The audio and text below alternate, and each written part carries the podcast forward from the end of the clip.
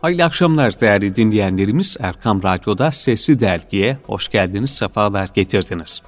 Bu akşam Yüz Akı Dergisi'nin Haziran 2021 sayısından derginin Kıssalardan Hisseler bölümünde yer alan Muhterem Osman Nuri Topaş Hoca Efendi'nin kaleme aldığı Mübarek Eşik'te Muhteşem Terbiye başlıklı yazıyı sunacağız.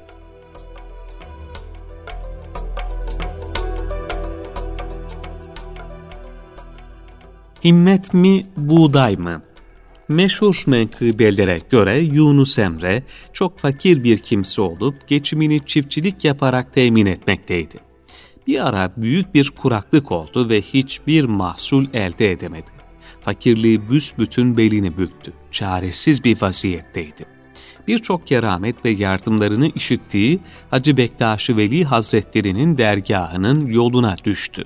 Giderken boş giden boş döner düsturundan hareketle yanına bir miktar alıç dağ yemişi aldı. Dergaha vardığında dervişlere şöyle dedi. Ben fakir bir kimseyim. Bu alıçları Hazrete hediye olarak getirdim. Ne olur bunu kabul edin de bana bir miktar buğday verin. Zira kıtlık bizi perişan eyledi. Durumu öğrenen Hacı Bektaş Veli fakir Yunus'a ondaki meknuz istidat ve cevheri keşfederek alaka gösterdi. Onu birkaç gün dergahta misafir etti. Ancak Yunus ev halkının kendisinden yiyecek beklediğini ifade ederek gitmek için dervişler vasıtasıyla izin istedi. Dervişler keyfiyeti bildirdiler. Hacı Bektaş Veli haber gönderdi. Sorun Yunus'a, buğday mı ister, yoksa erenlerin himmetini mi? Bir çare Yunus buğday istedi. Hacı Bektaş Veli onu uyandırmak için teklifini tekrarlattıysa da Yunus her defasında buğdayı tercih etti. Yunus'un bu safhadaki hali aslında dünya imtihanındaki insanın halidir. Dünya hayatında Allah rızka kefildir. Buna rağmen insan tevekkül edemez de rızık hususunda endişelere kapılır ve çaresizlik hisseder. Bu yüzden kıymetli ömürler dünya telaşları içinde heba olur gider. Şeyh Sadi şöyle dile getirir. Yazın ne yiyeyim, kışın ne giyeyim derken değerli ömür böylece heba olup gitti. Halbuki hadisi şerifte buyurulmuştur. Eğer siz Allah'a gereği gibi tevekkül etseydiniz, Allah kuşları doyurduğu gibi sizi de rızıklandırırdı. Kuşlar sabahları kursakları boş olarak çıktıkları halde akşam doymuş olarak dönerler. Yersiz endişe insanı dünyada gerçek nasibini aramaktan alıkoyar. Dünya ahiretin tarlasıdır. Ömür ahireti kazanması için insana verilmiş bir sermayedir. Bir hak dostu ne güzel söyler. Bu cihan akıller için seyri bedahi, ilahi sanat tecellilerini temaşa ve hikmetlerle ruhanileşme, ahmaklar içinse diğer mahlukat gibi yemekle şehvet. Yunus'un bu tercihi üzerine Hazreti Pir'in emriyle arzu ettiği buğday kendisine verilerek yolcu edildi. Dergahtan arzusuna nail olduğu için sevinçle ayrılıp köyüne doğru yola koyulan Yunus, olup bitenleri düşünmeye başladı. Düşündükçe de ne büyük bir yanlışlık yaptığının farkına vardı. Yunus nihayet yarı yoldan dönerek tekrar dergaha koştu. Telaş ve nedamet içinde dervişlere erenler, buğdayı geri alın ve pir hazretlerine himmet istediğimi bildirin. Bahsettiği nasibi ihsan eylesin dedi. Ancak iş işten geçmişti. Fahri Kainat sallallahu aleyhi ve sellem Efendimiz bir gün asabına şöyle buyurdular. Ölüp de pişmanlık duymayacak hiçbir kimse yoktur. Sahabe-i kiram, onun pişmanlığı nedir ya Resulallah diye sordular. Efendimiz şöyle cevap verdi. Salih bir kişi ise bu halini daha fazla artırmamış olduğuna pişman olacaktır. Kötülük eden bir kişi ise o kötülükten vazgeçmemiş olduğuna pişman olacaktır. Pişmanlığın fayda vermesi için son nefesten evvel insanı harekete geçirmesi gerekir. Yunus da çok geç olmadan dergaha dönmüştü. Lakin Hacı Bektaş Veli Yunus'a artık nasibinin anahtarı Tapduk Emre'dedir dedi. Bunun üzerine Yunus doğruca Tapduk Emre'nin dergahına vardı. Ona olup bitenleri anlattı. Sükunetle kendisini dinleyen Tapduk Emre de Yunus hizmet eyle, himmet eyleyelim buyurdu. Sonra da dergaha odun getirme işini ona tevdi eyledi. Gönlü hak ve hakikat sırlarına erebilmenin vecd ve heyecanıyla tutuşan Yunus, büyük bir aşk ve görülmemiş bir şevkle verilen vazifeyi ifaya başladı. Hizmet ve gayret maneviyat yolunun en bereketli vesilesidir. Hizmet Allah'a kulluktur, dinine yardımdır, yaşamak ve yaşatmaktır. Hizmet ve gayret mahluka şefkat nazarıdır, kimsesizlere imdattır, muzdariplerle hemhal olmaktır. Hizmet, hiçlik ve tevazuyla benliği eritmektir. Nitekim Bursa kadısı Mahmud, hizmetle Aziz Mahmud Hüdayi olmuştur. Mürşidi Üftade Hazretlerinin işaretiyle dergahta temizlik yapmış ve çarşılarda kaftanıyla ciğer satmıştır. Zahiri ilimlerdeki mertebesi sebebiyle Şemsüş Şumus Güneşler Güneşi diye anılan Halidi Bağdadi bir yıllık yolculuktan sonra Abdullah Dehlevi Hazretlerinin dergahına vardığında kendisine tuvaletlerin temizliği hizmeti verilmiştir. Şah-ı Nakşibend Hazretleri de Üstadı Emir Külal Hazretlerinin emriyle yıllarca sokakları temizlemiş, sokak hayvanlarına ve hastalara bakmıştır. Nail olduğu manevi derecata en ziyade bu hizmetler vesilesiyle eriştiğini söylemiştir. Eriştiği hiçlik noktasında şöyle demiştir. Alem buğday ben saman, alem yahşi ben yaman. Şiirlerini inceleyenler, Yunus Emre'nin de medrese tahsili görmüş bir ilim talibi olduğunu ifade etmektedir. Hatta Aziz Mahmud Hüdayi Hazretleri gibi kadı olduğuna dair de rivayetler vardır. İlimdeki bu mertebesine rağmen enaniyetten kurtulmak için dergaha odun toplama hizmetine muhabbetle talip olmuştur. Zira hizmetten uzak duranlar hiçbir manevi terakki elde edemezler. Denilmiştir ki, üç türlü insan Allah'tan uzaktır. Rahatlarını düşünerek hizmetten kaçanlar, hassas olduklarını öne sürerek ızdırap ve sefaletlerin civarına yaklaşamayanlar, benim içim kaldırmıyor diyerek kendine mazeret bulanlar, gafiller topluluğuyla beraber olanlar.'' Yunus kendisine verilen dergaha odun getirme vazifesini ifada, bir gün bile aksatmamak şartıyla nice yıllar tarifsiz bir gayret göstermiştir.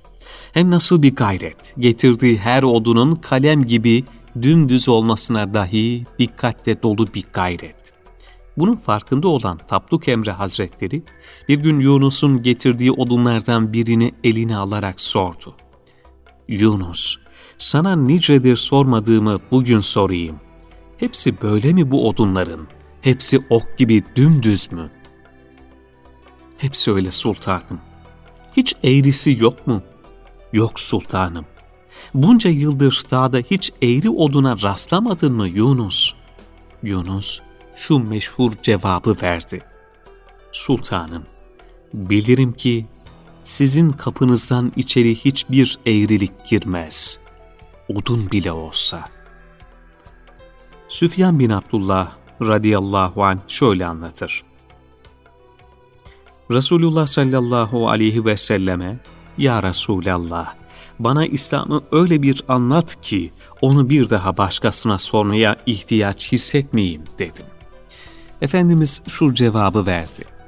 Allah'a inandım de, sonra da dost doğru ol. Cenab-ı Hak mahşer yerinde şöyle nida edecektir. Bu sadıklara sadakatlerinin fayda vereceği gündür. Sıdk ve istikamet, özü, sözü ve hayatı bir olmaktır. Peygamberimiz sallallahu aleyhi ve sellem bir mümin yalan söylemez buyurmuştur. Ayşe validemizin bildirdiği üzere Resulullah Efendimiz yalan söylediğini fark ettiği kişilerle konuşmazdı. Hallerini düzeltmedikçe onlarla irtibatı keserdi. Sıdıkta derinleşenlere ait sıddıklık derecesi nebilerden sonraki mertebedir. Hak dostlarının bildirdiği üzere istikamet en büyük keramettir. Yunus'un sözlerine asırlar boyunca irşat bereketi nasip eden hususta onun samimiyeti, istikameti ve sıdkıdır. Yunus canla başla hizmetine devam ediyordu. Lakin yıllar geçmesine rağmen kendisinde herhangi bir terakki emaresi göremiyordu. Buna son derece üzülüyordu. Bu işin neticesi nereye varacak diye hayıflandı. Ne yapacağını bilemez bir hale düştü. Nihayet biçare Yunus, düşünüp taşındığı ve dergahtan ayrılıp kendisini kemale erdirecek bir başka kapı aramaya karar verdi. Sessiz ve sedasız bir şekilde dergahtan ayrılıp yollara düştü. Yolda kendisi gibi kamil bir kapı arayan iki kişiyle dost olup birlikte dolaşmaya başladılar. Beraberliklerinin ikinci günü acıktıklarında dostlarından biri dua etti ve kendilerine bir sofra ikram edildi. Yiyip içip şükrettiler. Yunus bu hale son derece şaşırdı. Sonra bunlar bir kapıya hizmet etmeden bu kemale erdikleri halde ben onca yıldır yaptığım hizmetimden bir şey elde edemedim. İyi ki o dergahtan ayrılmışım diye düşündü. Ertesi gün yine acıktıklarında ikinci derviş dua etti. Tekrar bir sofra ikram edildi. Yiyip içip şükrettiler ve yollarına devam ettiler. Nihayet bir sonraki gün yemek için dua sırası Yunus'a geldi. Her iki derviş de, hadi derviş sıra sende, dua buyur dediler. Yunus telaşa kapıldı. E dostlar, benim duamla bir yaprak bile kımıldamaz. Ne olur beni bu işte mazur görün. Benim mertebem çok aşağılardadır. Öyle sizin gibi hak katından sofra ikram edilecek bir kimse değilim ben, dedi. Dervişler itiraz etti. Olmaz derviş kardeş, usulümüzü bozamayız. Hadi dua buyur dediler. Ne söylese derviş arkadaşlarını razı edemeyeceğini anlayan dertli Yunus, çaresiz bir şekilde ellerini yüce dergaha kaldırdı. Şöyle içli içli yalvardı. Ya Rabbi, bu aciz, miskin Yunus kuluna şu dervişlere gönderdiğin sofradan ikram ettin. Şimdi o sofra için dua ve iltica sırası bana geldi. Sen benim günahlarıma bakmayıp lütfunla muamele buyur. Beni mahcup eyleme. Allah'ım, onlar kimin hürmetine sana dua edip lütfa nail oldularsa, ben de o has kulun hürmetine sana niyaz ediyorum. Ellerini henüz yüzüne sürmüştü ki, kendilerine gayet müzeyyen on kişilik büyük bir sofra ikram edildi. Hem Yunus şaşırdı hem de arkadaşları. Sordular, ''Hey derviş kardeş, hani sen dua bilmezdin, söyle bakalım nasıl bir dua ettin ki Cenab-ı Allah böylesine bir ikram gönderdi?'' Şaşkın ve dertli Yunus, şahit olduğu bu sırlı manzara karşısında iradesizleşti. Hiçbir şey söyleyemedi. Bu hal kendisine bir muamma oldu bu manevi sırrı henüz çözemediği için önce arkadaşlarından izah istedi. Evvela siz söyleyin dervişler, sizler nasıl dua ettiniz? Onlar da, derviş kardeş, bizler Tapduk Emre Hazretlerinin kapısında 40 yıldır dillere destan bir şekilde sadakatle ihlasla hizmet eyleyen Derviş Yunus'un yüzü suyu hürmetine dua ve niyaz eyledik dediler. Bu gerçeği duyan Yunus, eyvah, eyvah ben ne yaptım feryadıyla yerinden fırladı, derhal dergahın yolunu tuttu. Tasavvufta mürşitle mürit arasındaki münasebetlerde muhtelif usuller vardır. Bunlardan biri de mürşidin, müridinin kaydettiği terakkiden kendisini haberdar etmemesidir. Çünkü haberdar olmasında manevi tehlikeler vardır. Tapduk Emre Hazretleri de Yunus'un manevi yükselişinde nefsine bir pay çıkarıp terakkisine mani olmaması için uzun bir müddet bu usulü tatbik etmişti. Yunus'un dergahı terk edip başka bir dergah aramasında hatalı bir acelecilik tavrı da vardır. Halbuki sebat eden nebat bulur, meyve verir denilmiştir. Sürekli saksısı değiştirilen bitkilerin ölmesi mukadderdir.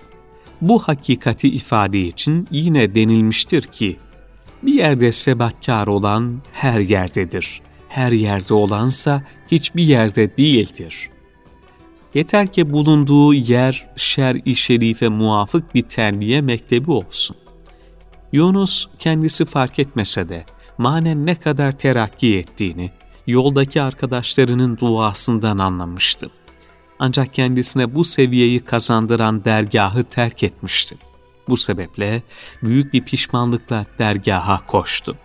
Manevi derecelerin teminatı yoktur. Dünyevi makam ve etiketler gibi değildir. Her an muhafazası gerekir.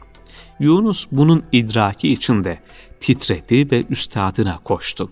Şeyhinin hanesine varıp kapıyı çaldı. Hazreti Pir'in hanımı çıktı.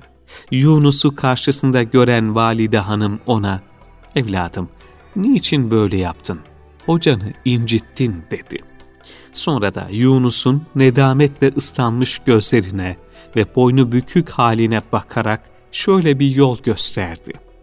''Oğlum, Tapduk Hazretleri birazdan dışarı çıkacaklar. Bu mübarek eşikte bekle. Ayağı sana takılınca bu kimdir diye sorar.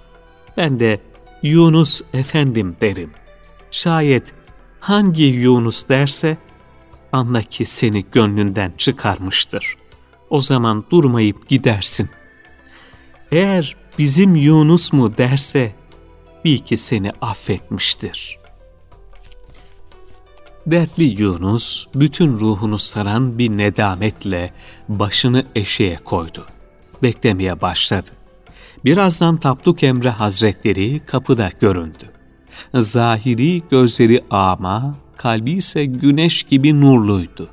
Ayağı Yunus'un başına değince, ''Bu kimdir?'' diye sordu. Hanımı, ''Yunus'' dedi. Bir an sükut eyleyen Hazreti Pir, önünde tedirgin bir vaziyette gözyaşı döken Yunus'un halini kalben temaşa ederek tebessümle, bizim Yunus mu dedi. Ardından manidar bir şekilde konuştu. Yunus evladım, bir meyvenin olgunlaştığını kendisi bilemez. Onu ancak bahçıvan bilir. Bir talebenin kemalini de en iyi hocası bilir. Fakat gayretlerine devam etmesi ve kendisinde bir varlık hissetmemesi için belli bir mertebeye kadar ondan hakikati gizleyerek onu daha ilerilere götürür, dedi. Nadanların meclisinde eşik istihfaf edilir. Çünkü onlara göre eşik kapının önüdür. Orada hizmetçiler oturur. Benliğiyle mağrur olanlarsa baş köşeye oturmak isterler. Üstadının gönlüne talip olan Yunus'sa eşiğe baş koydu.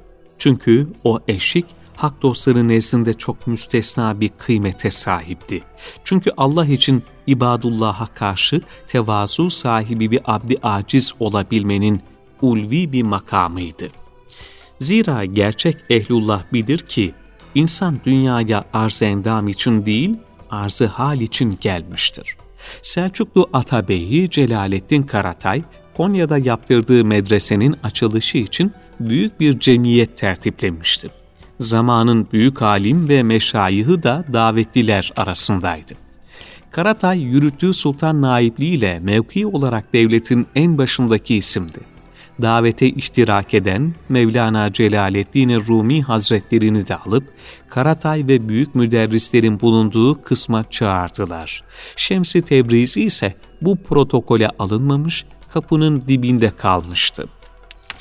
Hz. Mevlana'nın nereye oturtulacağı mesele olunca bunca ulemanın bir araya geldiği meclislerin adetince ortaya bir tartışma mevzu çıktı. Baş köşe neresidir? Herkes bir takım cevaplar verdi. Sıra Mevlana Hazretlerine gelince anlatayım. Alimlerin baş köşesi sofanın ortasıdır. Ariflerin baş köşesi evinin köşesidir.'' Onların şöhretle, itibarla işi yoktur. Sofilerin baş köşesi ise sofanın kenarıdır. Hizmet için ve tevazuyla kapının dibinde otururlar. Aşıkların baş köşesine gelince o, dostun yanıdır dedi ve gidip kapının kenarındaki Şems'in yanına oturdu. Hak dostları girdikleri hiçlik ve mahviyetle maneviyat burçlarında yükselmişlerdir. Çünkü mütevazı olanı rahmeti Rahman büyütür. Hiçlik şuuru, benliği ve nefsin kibrini izale ettikçe cilalanan gönülde hakikat nurları aksetmeye başlar. Yunus için de öyle oldu. O zamana kadar şiir yazmamış olan Yunus, üstadının işaretiyle bir bülbül gibi şakımaya başladı. Tapduk Emre Hazretleri müritleriyle sohbet ettiği bir gün seslendi. Evladım Yunus, bize hikmetli bir şiir söyle. Böyle bir emirle ilk defa karşılaşan Yunus Emre şaşırdı. Hocam, ben şiir söylemeyi bilmem diye bildi. Tapduk Hazretleri tekrar, hadi Yunus, bize bir şiir söyle dedi. Yunus Emre o ana kadar hiç şiir terennümünde bulunmamıştı. Şeyhinin emrini nasıl yerine getireceğini derin derin düşünürken bir anda dili çözüldü. Gönlünde mevcut olan fakat o ana kadar sükut ve sükun halinde bulunan hikmet deryası adeta coştu ve şiir halinde dilinden dökülmeye başladı.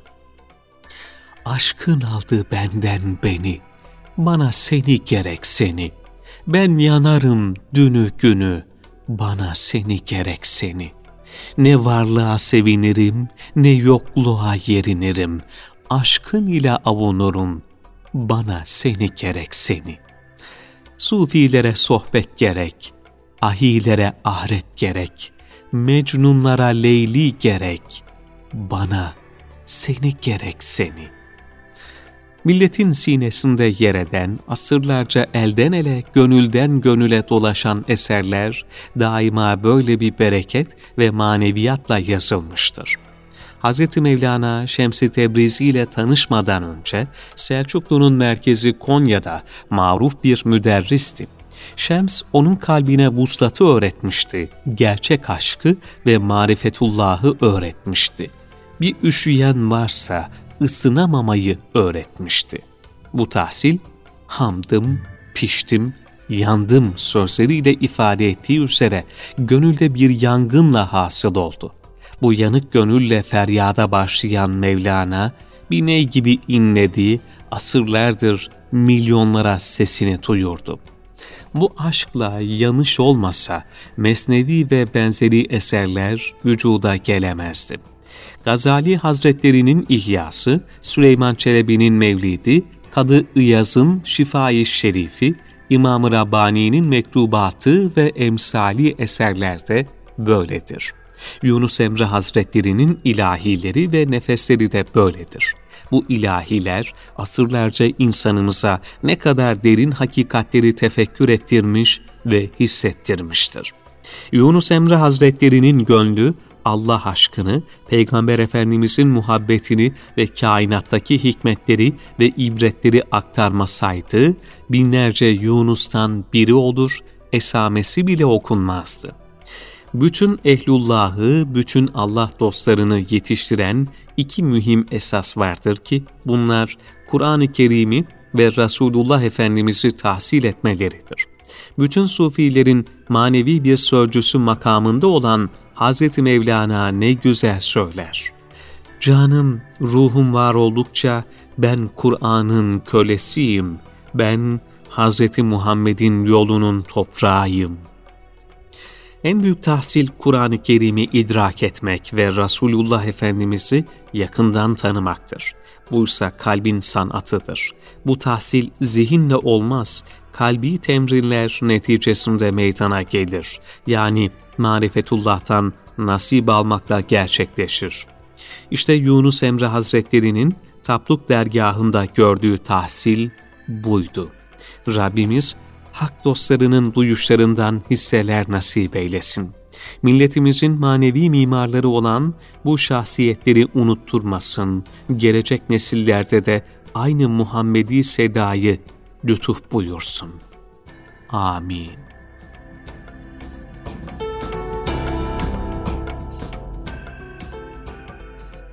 Kıymetli dinleyenlerimiz, Yüz Akı Dergisi'nin Haziran 2021 sayısından derginin kıssalardan hisseler bölümünde yer alan Muhterem Osman Nuri Topaş Hoca Efendi'nin kaleme aldığı Mübarek Eşik'te Muhteşem Terbiye başlıklı yazıyı paylaştık. Böylelikle bu gecelikte bize ayrılan süreyi noktalıyoruz. Geceniz hayır olsun efendim. Hoşçakalın.